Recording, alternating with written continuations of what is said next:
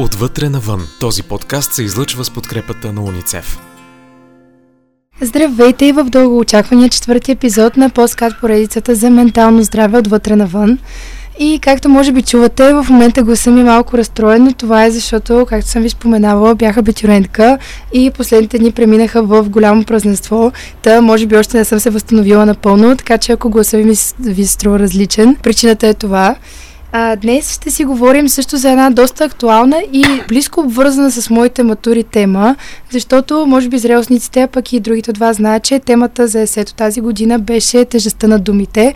И точно тази тема ще засегнем днес в нашия епизод, а именно силата на думите и какво, как можете да ни повлияят в положителна, в отрицателна насока а, и всичко, което обвързва тях.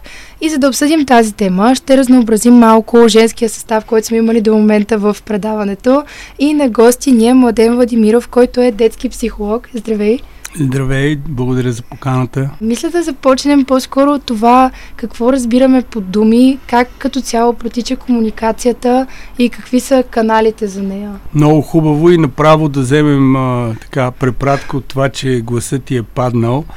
А, ние си даваме сметка, че ако в момента бяхме в телевизия, щяхме да имаме език на тялото, което е най-големия канал, по който достига информацията. Не, ми, не ме слушай какво ти казвам, а гледай как се държа. Даже тази, някой път един невербален знак а, от хип-хоп изпълнител може да каже много повече, в, е, отколкото от пленарната трибуна а, когато си говорим и за езика на омразата. Другото е паравербалното.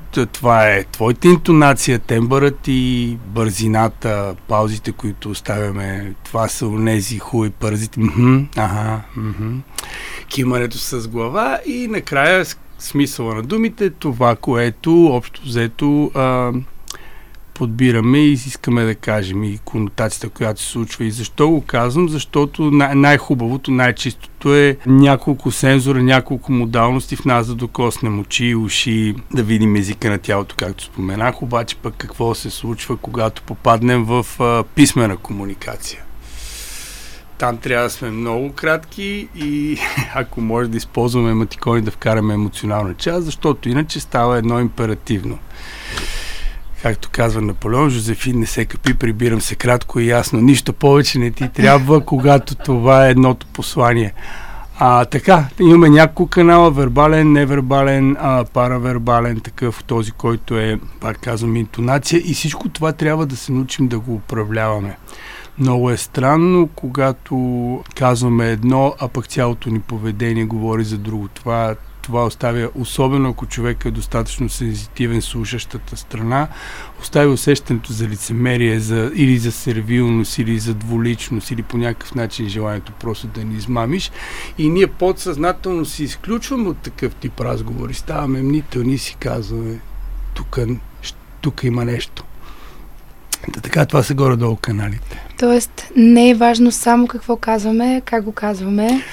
А, това е много важно. А, много пъти хората се записват на семинари, не топ софски, всякаква българска да. дума използвах. А, обучение за ефективна комуникация. Боже, какво е ефективна комуникация? И първото нещо, което казвате, как да говорим. Ма не, не е важно как да говорим, а защо и какво казваме. Когато ние знаем защо го казваме и какво казваме, как ще дойде от само себе си нещо горе-долу такова. Това е горе-долу ефективната комуникация и тя е двустранен процес, защото има такива хора като мене, които мислят в картини и на моменти могат да залетят към Логорея, а, които обичат да чуват вероятно собствени си глас, но пък не чуват от срещни. И тогава си става едно говорене. Преди време имаше едно страхотно а, комедийно шоу Клуб НЛО. Трима си седяха на една маса и всеки си говореше за нещо. Един му звънеше международно телефона. И ние сега, ако гледаме един сутрешен блок и гледаме така наречените експерти, които сутрин кадят, виждаме, че те сънени, не доизпили кафето си или бързики да отидат а, към професионалното си занимание, отиват, рапортуват, казват някакви неща, няма чуваемост и горе-долу говоренето се превръща в един монолог, моноспектакъл, в който публиката седи само и те слуша. Аз трябва да има много чуване. голям проблем с това, защото аз съм от хората, които обичат да говорят страшно много. Mm-hmm. И в последните 2-3 дена, когато се опитвах да си възстановя гласа, а, ми се наложи да не говоря много дълго време и дори вкъщи много ми се подиграва за това, защото нали, казват, не сме те чували да си толкова тиха за толкова дълго време. Така че разбирам какъв е проблема и може би нали, оценяваме нещо, когато го загубим и когато не мога вече да говоря, особено като ми кажеш не трябва да говориш, то ми напира отвътре, но да. Всъщност альтернативата на това е чатовете и всъщност в момента сред моите хора и не само, комуникацията протича предимно през тези канали mm-hmm. и дори да има възможността за личен контакт, в повечето случаи избираме това да а, протече нашата комуникация през а, някакви а, платформи, интернет, Инстаграм, месенджери и така нататък. А, как това всъщност променя комуникацията и как може да интерпретираме всички тези а, комуникативни канали, които преди малко споменахме? Хрумна ми а, две неща от това, което каза. Първо, много хубаво, че използва аз аз местоимение. Когато говорим и изпращам аз местоименията, другата страна се вслушва.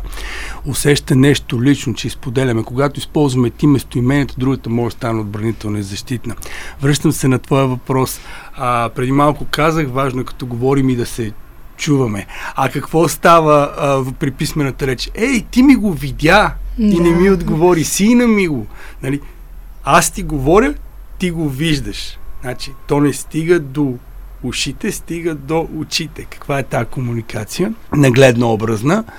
И понеже там ни липсват каналите, за които говорихме в началото, които споменах, там много често елементите от пъзела си ги украсяваме в нашата глава. Той сега защо ми го казва? Той сега защо, тя защо го видя и не ми отговори? Аз много се чудя дали това не е същинско женска черта, защото аз съм я забелязала при много мои приятелки, да кажем.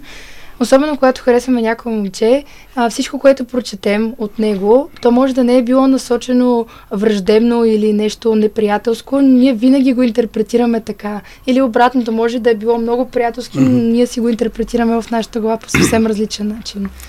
Ми не мисля, че е полово обословено, защото а, и, имам, имам ревниви, ревниви клиенти, които идват при мен, мъже, и то не е така в тинеджерска възраст, доста по-големи, които а, си довършват картината. А, като казах мъже, някой път а, картинката се случва в главата на влюбения, понеже ти даде този пример. Да. Седи си там един чичо с един кон и криза на средната възраст, вижда една дълсинедето боско дед простира в гръб и решава, че ще идеализира. И започва да си търси каузи, дракони, ветрени мелници, довършва си пъзела. Е, горе-долу това се случва и в а, Горе-долу това се случва. Сега защо ми го писа? А защо сега не ми писа? И сещам се като онова, дето влизаш в една празна стая, гледаш напред нищо, настрани нищо, надолу нищо, нагоре нищо и вляво нищо, си викаш, абе, тук има нещо.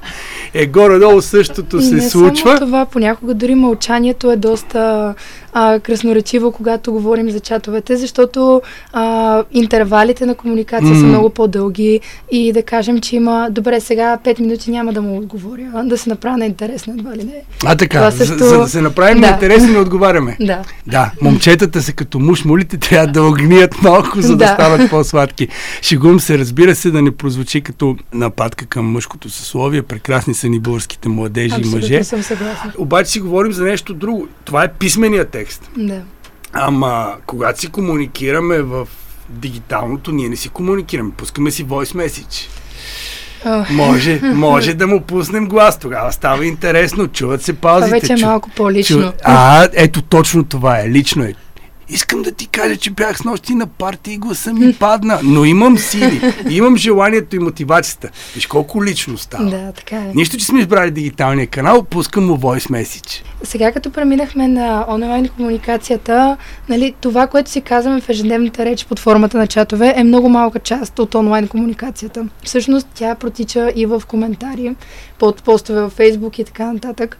И това дава почва на много а, хейт, на много обиди и всякакви такива неща, което разбира се се дължи на това, че а, не можем да го кажем в лицето на човек, седим зад екран и ни е много по-лесно да кажем нещата и критиката ни към човек, когато не го виждаме и когато е само написано. Виртуалното промени много. Знаеш ли, то е нещо живо, което се случва, има начало, когато ние поставим посланието и края зависи от този, който го чете. Ще ти дам един пример с медиите. Преди време радиостанциите казваха, телевизиите показваха, вестника разказва.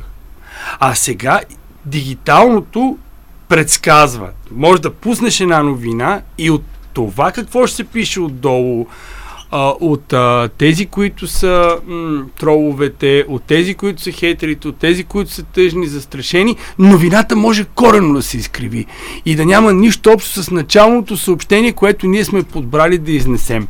И същото се случва и тук. Ти пускаш един страхотен пост, нещо повече, искам да, да отворя само една скоба. А, младите хора, поне тези с които аз работя и до които имам досек, имам чувство, че се чувстват нуждата, задължението, принудата всеки ден ден да качваш нещо. Количество, количество, количество, количество. Ме то не ти се е случило нищо, бе, човече. Нямаш, освен, че камерата на телефона ти е уникална и там филтрите, които пипаш, ти нямаш толкова уникални места, които да не. снимаш и да пускаш в Инстаграм. Не, не е необходимо пък всеки ден сторито лети, нали? То пък по няколко. И, и не е необходимо всеки ден да пускаш някаква информация, която не си обмислил. Не е минала през главата ти това, което казах от деве защо и какво казваме и тогава да някакси да си предскажеш какво може да генерираш отдолу като, като негативно, като позитивно, дори да си представиш реакциите, които се случат. Айде, Инстаграм е лесен, там биеш сърце и върви. Ама Фейсбук, а, преди години, като имаше само едно палче, беше лесно. Имаш палец, нямаш палец. Ама а, този приятел Зукърбърг реши в един момент да сложи и гневно човече. Емоции, да. И гневно човече. Айде, сложи и загрижено, за да поправи онова Angry Bird. Ама, чакай бе. И, и, и аз съм виждал случай, работил съм по такъв, в който а, много приятно младо момче беше седми клас, шести, седми, уникално спортно яки му купуват родителите, случил се някакъв момент, дълго очаквано, качва го и отдолу той очаква да има сърца от обектите на обожанието и палци от тия, дето се радват, а той получава точно обратния присмиващи се човечета и той всъщност сменя емоциите си, защото огледалото, публиката, референтната група, та на връзниците, ти оказва турмоз пред това. Тя, тя упражнява насилие и той иска да бъде харесан, да бъде валидиран като много готин, това е кул яке и в същото време те емотикони отдолу развалиха всичко и детето от а, може да смени на 180 градуса емоциите си. През тея фалшиви емотикони. Пък ние не знаем за какво е направено. Може би просто е направено чисто човешка завис. А всъщност каква е границата? В смисъл къде е границата между критика и хейт? Кога е някаква конструктивна забележка, в която трябва да се вслушаме или човека, който качва, да кажем, съдържание и кога това се превръща в чиста злоба и завист? Не съм сигурен, че знам отговора. Според мен, когато човек е добронамерен и авторитет за нас, вероятно е критика. Дори да е малко болезнена, това е направено с цел да израснем и да станем малко по-добри. Но когато човек е в по-периферната ни група и просто е в категорията познати, въпреки че вие младите хора трудно ги разделяте познати, добри познати и, и приятели, та даже приятелите вече имат и някакви други категории, та ако а, ако човек е в много доверителната ни зона, би трябвало това да бъде критика и тя сама по себе си да има да има градивен елемент. Всичко друго обаче е, е, е злоба, е, е този хейт всъщност, който той те блокира. Истината е, че критиката трябва да те активизира, тя да работи проактивно към усъвършенстването ти. А хейта е нещо, което те блокира и ние горе-долу си ги правим и не само на нивото на тинейджърската комуникация. Ние си гледаме, че като общество въобще и в електронните медии, и в под по-популярните личности, които ползват социалните медии, отдолу си има две категории про и анти. Ние в България винаги сме си про и анти. Едните да. започват в едната крайност, другите в другата крайност. Защо? Защото в крайна сметка искат да блокират и ти да се чувстваш това, което психологията наричаме дисонанс или в философията има едно Бориданово магаре, се почувстваш объркан и да не знаеш сега кое е добро, кое е лошо. Едни такива а, разтегливи понятия, едни объркани, става като в мъглата хейта. Хейта си стана вече автоматизиран, ние даже не се замисляме като хейтим. Да, така. Е. Мразим на ангро, аз си представям, че ако хейта, особено който се случва в дигиталните мрежи, може да генерира енергия, ние щяхме да бъдем диверсифицирани от всякъде. На нас не би трябвало да има проблем. Но пък, за съжаление, то е енергия, негативна енергия, подобно на парата в херметическата тенджера, която и на нас пречи и ни разрушава чисто физиологично, както и на другата страна, но пък не генерира светлина, за съжаление. Мисля, че другата голяма заслуга за това да има толкова голямо пространство за хейт и това да се е превърнало в навик и нещо нормално, е това, че имаме подкрепа на много други хора. В смисъл, хейта обединява и когато видиш, че един човек го прави следващия, следващия, следващия, е много по-лесно ти да се включиш към тази група, която хейтва и не харесва нещото, отколкото към тази, която е в защита на тази страна. Като цяло турмоза, а, независимо дали кибертурмоза или този, който се случва в реалността, има три характеристики. Едната е дисбаланс на силите. Една група, турмозят един, хейтят го в случая, или по-голям турмози по-малък, повтаря се във времето и се прави с ясното осъзнатост, че навреждаш. Не е нещо, което да не е планирано, без да искам. Някой път може да натиснеш емотикон без да искаш, но не може да напишеш текст гневен без да искаш. Та, а, много е лесно да си част от публиката, от тези гладиатори, които дигат пръста да живее или свалят пръста да умре, защото някакси отхвърлянето от групата на турмозещите, на, на злобарите, на хейтерите е а, рисково и за самия теб. И по някой път да защитиш а, изглежда много самотно. А и никой не ни е научил на себеутвърждаващо, никой в училище по-скоро не ни е научил на себеутвърждаващо поведение, да защитаваме и ние го виждаме и в, в ежедневието, това, което се нарича синдрома на лошия самарянин. Ние сме много склонни, дори като по-възрастни, когато стане ПТП, някъде насилие или някаква а, рискова ситуация, по-скоро да извадим телефона и да снимаме с идеята, че ще извадим, знам ли какви дивиденти от тази щуротия, отколкото да защитим, да помогнем, да подкрепим или да потърсим помощ, като звънем на 112 да принадлежиш към групата е някакво от една страна това, което психологията се нарича конформизъм, онзи стаден ефект, ще правя, което е груповата норма, за да не бъда изключен, да не бъда схванат за различен аутсайдерски да ме избутат. От друга страна, от а, онзи страх, че ако аз защита жертвата, условно казано, много лесно мога да попадна на нейното място. Много е трудно, много е трудно да се защитава и да се устоява и тогава наистина ни трябват тези значими връзници, които са достатъчно добронамерени, достатъчно а, загрижени за нас, които да застанат и да си кажат, тук се случва нещо неприятно, и аз трябва да, да го спра този процес. Онзи филтър, ако успеем ние възрастните да го направим, да ви, да ви сложим този филтър в... А, вашата социализация, във вашето общуване и във вашата регулация на отношенията би било прекрасно. Добре, ще си свършим работата. Да, а всъщност, тъй като вече разбрахме, че това е неизбежна част от а, общуването от нашия ежедневен живот, хейта като цяло, като една страна, която неизбежно като хора ще се сблъскаме с това в живота си, как когато се случи можем да се справим с него? А, не, не трябва да го приеме като нещо неизбежно. Най-страшното, ако станем толерантни и го кажем това съществува, ще го приема. Ще стане много, а, как да кажа, м- свикнали, неразбиращи, като онзи експеримент с жабата, ако бавно подгряваш водата, накрая ще се свари.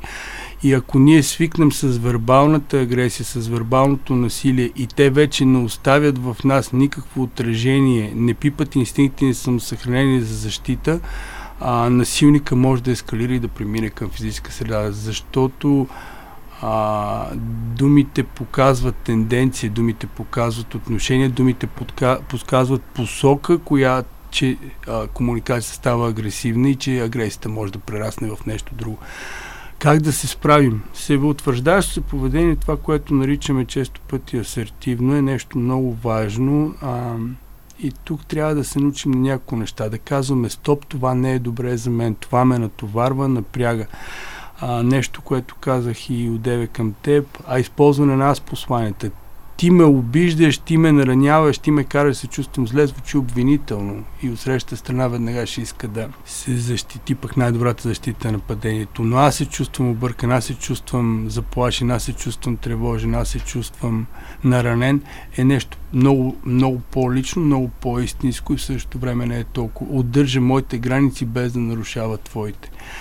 А, но ние не може да даваме готови формули от, от ефир, от не може да даваме през този подкаст и това е много важно да бъде отиграно. Младите хора трябва да влизат и да упражняват такъв тип процеси и тази същата група, която един ден може да те хейти, има ние хубаво си използваме тази думичка мрази, омраза или злоба, тази същата група да ти подскаже и альтернативни начини за справяне, за отстояване. Така си мисля, че би трябвало да бъде. Как да определим тази граница? Защото мисля, че това е важен въпрос не само за комуникацията, ми по принцип поставянето на граници е много важно, особено в тази възраст. А, може ли да ни дадеш някакви съвети за това как като млади хора може да определим къде е границата за нас? Границата, предполагам, кое е насилие. Р- различно е, вие сте уникални, неповторими, незаменими, такива би трябвало да бъдат всички хора. И в този смисъл а, няма универсално а, нали, да кажа това засяга всеки. Младият човек като цяло самооценката му е много свързана с външни вид и особено девойките да бъде че те и по-големите дами, когато направиш комплимент за външния вид и за килограмите, това е доста добре. И обратно, ако отправиш критика, този прословут хейт, който използваме, въведохме го. А, ако използваш критика към външния вид, към тялото, това може да бъде нещо много, много нарушаващо, нещо много нараняващо и травмиращо, дори може да се достигне до нещо по-опасно, като развитие на хранително разстройство. Да не харесваш собственото си тяло. А, разбира се, да, нещата, които носиме, вие сте в, в общество, в което можете свободно и ясно да се изразявате през атрибутите, как, какви са ми кецовете, какви а, бижута носа, как изглежда смартфона ми, какъв кейс има смартфона ми.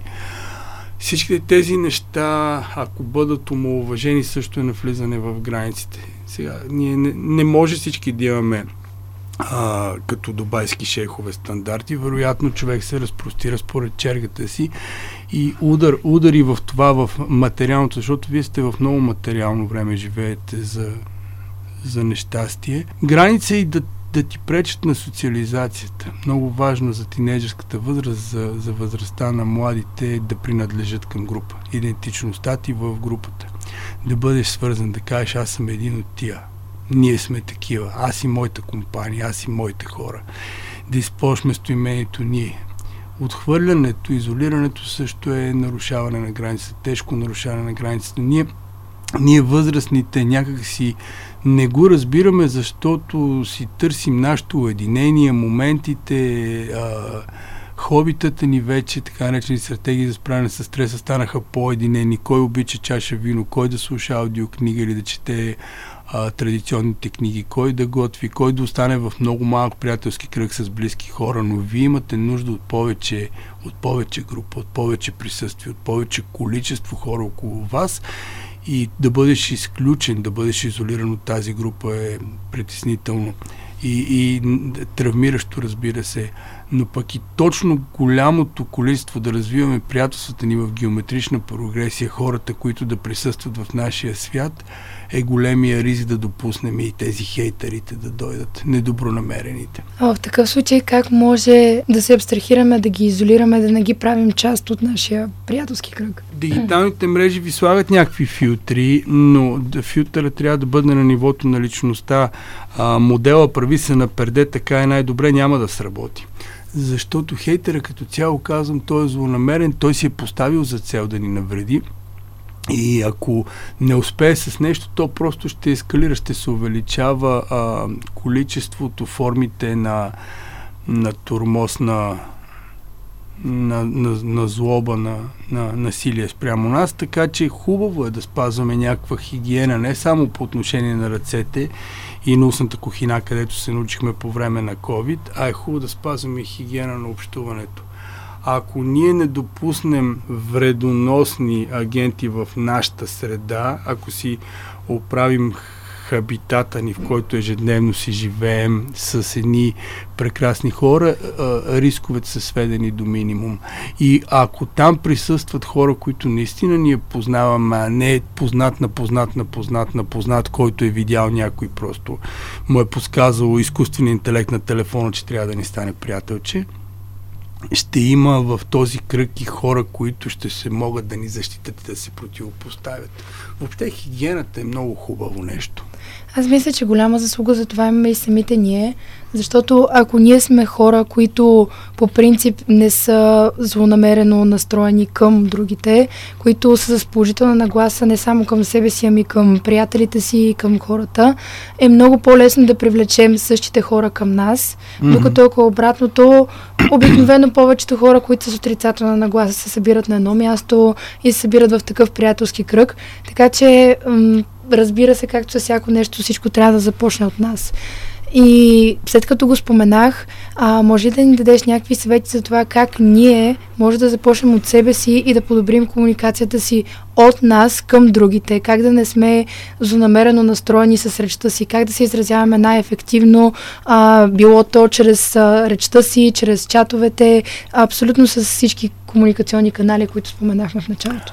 А, аз като психолог много се а, страхувам, когато давам формули и съвети преди употреба прочети листовката, защото така давам някакви универсални отговори, които в, а, пак казвам, вие сте уникални в различни ситуации, няма да сработи.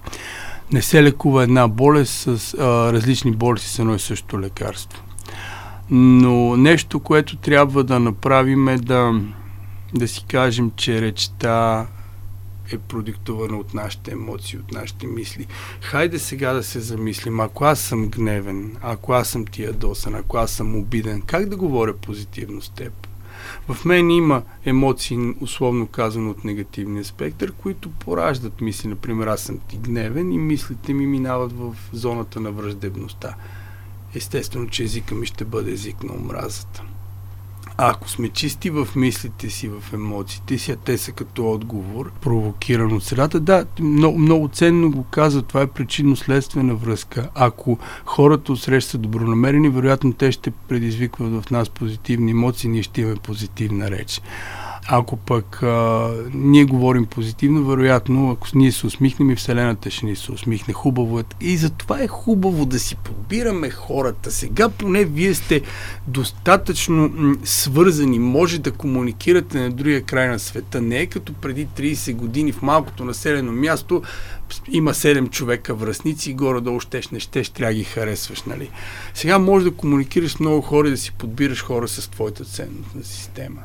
А, комуникацията прилича на един, а, на един а, впряг, в който кончи и магаренца, ако ги впрегнеш, едното ще му е много трудно. Затова подбирай две кончета или две магаренца, за да може темпото да бъде еднакво. Хората, ако знаем себе си, ако знаем наши силни страни, качества, интереси, способности, предпочитания, и се заобиколим от себе подобни, вероятно и комуникация ще бъде доста често добронамерена и позитивна, но пък и негативната комуникация също не е нещо страшно. Въпрос е, че а, както се казва, в спора се ражда истината. Идеята е да говорим за интересите ни, когато застанем да говорим. Интереса ни е да си изясним гледната точка, защо с теб с Поли изкарахме вчера, а не да говорим от позиция ти ме нарани, ти си лоша, ти си гадна, мразяте или нещо подобно малко, както се казва, говорим за греха, а не за грешника. Когато започнем да говорим на личностна основа, не за поведенията, а за личностите, тогава става много опасен разговор и той не е конструктивен, защото и лошия разговор може да бъде конструктивен. Конфликтите не са нещо лошо.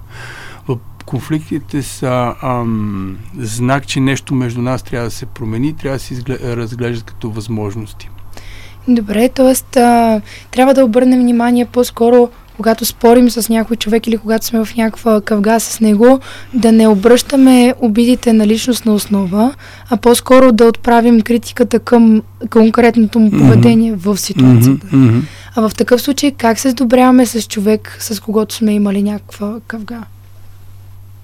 като изясним причините за къвгата и ако успеем след това да трансформираме причините, да израснем от тях, би било прекрасно по някой път ще трябва да изгорим като феникс, за да се родим в нещо по-красиво и а, ако си така признат грях, половин грях, както се казва, ако видим и нашия принос и заслуги да се стигне до това разочарование, до този конфликт и си набележим стъпки, по които да не допуснем отново. И ако човек е бил достатъчно така, имаме добра история с него, близки сме, не запознали сме се ония ден в дискотеката и вече скарани, нали? Когато си имаме история с човека, хората като цяло са добри. Аз по него вярвам или, или до момента за моите 40 плюс години не съм срещнал някой да ме обори, че хората са добри. Всички хора са добри, като цяло обаче трябва да им дадем възможност да покажат доброто си. И една от най-добрите възможности е комуникацията. По някой път липсата на комуникация също е комуникация.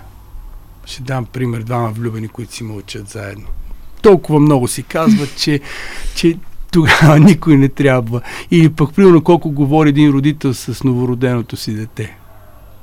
Това също е вид комуникация. Комуникацията е свързване, не е само да си разменяме думи, а да се свързваме на идейно ниво, на ценностно ниво, на нивото на нуждите си, потребностите, преживяванията си. Когато това се случи, комуникацията става ефективна и ако по някой път сме охладняли, нали, дълбока рана зараства, лоша дума не се забравя и след това отново се върнем към това, което ни е свързвало нужди, потребности, история и каквото друго там изброих, че ги забравих, а, ние отново ще се сближим. И ще стане интересно. А по някой път, както казва народа, за двама, е, за един бит, трима не бити дават. Един, който се опарил в комуникацията, може да ти стане много по-ценен приятел, защото имате имате така вече преживяно нещо, което сте видяли, че ви е натоварило и, си, и го избягвате, за да не се стигне отново до това. Да, може би другото важно е да комуникираме, когато имаме проблем с човека от среща, а не да го натрупваме в себе си, защото а, особено при приятелствата, поне от моето лично наблюдение, mm-hmm. е огромен проблем, поне за мен беше това, че когато ми се случи нещо лошо, когато някой е нарушил моите граници, чисто в приятелски аспект, mm-hmm а, много често си мълчах за това. И когато си мълча дълго време, изведнъж се случва нещо малко по... Може да е много незначително, но това на цялото се натрупало напрежение mm-hmm. от всичките пъти, в които аз съм си премълчавала, избухва. И може би трябва а, когато имаме нещо за изясняване, когато има проблем с човека от среща, той да бъде изкомуникиран веднага, защото тогава може да бъде изкомуникиран най-ефективно. Защото емоцията, която имаш, когато проблема се е случил, няма да е същата две седмици по-късно. А, така че, може би наистина трябва това да бъде а, част от този наръчник, който се опитваме да не правим в момента, но по-скоро съвет да Абсолютно съм съгласен с теб. Комуникацията трябва да бъде навременна и да бъде конкретна. Защото какво става? Аз съм злопаметен. Ама много съм злопаметен и ти преди три седмици, един вторник след обед да ми каза нещо. И аз ще го напомня в момента, в който ти въобще си го забравя. Хайде сега представи си, имам малко куче вкъщи и да малко да нагледим за слушателите. Имам малко куче вкъщи и искам да го уча на навици, да пишка на памперчето или на канала на банята. Сутринта го нахранвам, развеждам го така, така, така и се прибирам вкъщи от работа в 6 след обед при вечер. Ма моето кученце си спишкало в 10 без 20 преди обяд. И аз вземам един вестник, туп, туп, туп. И какво си казва? Аз имам устопанин. То не си казва, аз направи беля, защото не е навременна и не е конкретна не. последицата. Да, но само една оговорка. Ако, ако сме много такива м- кибритли, както казва народа, много горим в емоциите, пусни, пусни, пусни малко. Първо гасим пожара, дишаме дзен, ом, и после, когато премине, когато сработи нашето рационално мозъчно полукълбо, така започваме да говорим бавно, спокойно, да, с глас е Меден Загорски. Да. да, да, да. И тогава ще има чуваемост. ще ми е малко трудно Меден Загорски глас, но да. Е, ема ще, ще го оправиш, нали? ще го оправя, да. Да. Пожелаваме ти го от все сърце. Опитайте се, опитайте се да говорите а, без, без много паразитни думи. Опитайте се да говорите простичко, така че да ви разбере и дете в детската градина и да ви разбере и учител, който не иска да ви изпита. Това е една препоръка. Когато сме много интелигентни, рискуваме част от аудиторията да не ни разбере. А, онзи ден а, гледах едно телевизионно предаване, в който един прекрасен, а, интелигентен човек използва около 7-8 различни термини от различни видове науки и през екзистенциалността на когнитивните позиции някак си бабата от Симитли се загуби. Или когато говорим за мониторинг на кокошките в Русенско, бабата казва, ветеринарния им даде мониторинг на всички и вече нямат птичи грип. Не трябва да бъдем много сложни и повярвайте ми, а, ако сега, понеже вече сте спрели да четете след матурата, защото най-доброто предстои, а, но утре тръгнете да четете отново Дядо Вазов, ще видите колко богати, а, колко богат е български язик и наистина на нас не ни трябва да бъдем креативни, а да бъдем съзидателни. И хейта наистина омраза и ако успеем да говорим и малко повече на български язик, това оставя а, едно усещане за интимност, за личност, за близост, така както говорим с най-близките. Защото ние също можеше да минем с теб днешната ни среща на сленг, а, на братле, обаче а, рискувахме да профанизираме много разговора, а това е много важна тема, защото в началото беше Словото и Словото беше в Бог и самия Бог беше Словото. Аз мисля, че всичко това беше камък в моята градина, защото аз много използвам паразитни думи а, и имам лошия навик да използвам по-сложни думи в изказа си, точно защото се опитвам да изразя това, че съм интелигентна и че чета чрез речта си, но може би това има място, където да се изяви, не е задължително да се случва през... Представи си филм, който ти е много интересен, който е на китайски и в един момент изчезнат субтитрите. Колкото и да е интересно и колкото и да са отдадени героите от среща в момента, в който не разбираш езика, ти просто се изключваш. И ти до днес си била такава, но след среща ти с мен ти ще бъдеш променена. Или поне ще се замислиш върху тези неща, защото това помага да достигнем до повече хора, да бъдем чути. И много важното е ако нещо не ни е ясно, да не, да не се притесняваме да попитаме и това може да стане през два много простички подхода. Правилно ли те разбирам или а, всъщност ти искаш да кажеш или казано с други думи. Това много помага на човека от среща хем да си структурира мислите, хем да си усети чут и разбран, а не синът и неотговорен. Ох, искам да кажа, че аз по никакъв начин не се почувствах недочута в този разговор.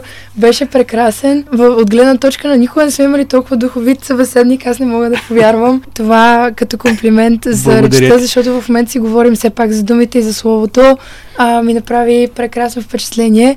Така че съм сигурна, че ще имаме поне още един разговор за напред. Много благодаря за този прекрасен разговор, благодаря. за всички съвети, за прекрасния начин, по който представи нещата за аудиторията ни. Така че, да, благодаря много. Благодаря на вас, че слушахте и до следващия епизод. Отвътре навън. Този подкаст се излъчва с подкрепата на уницев.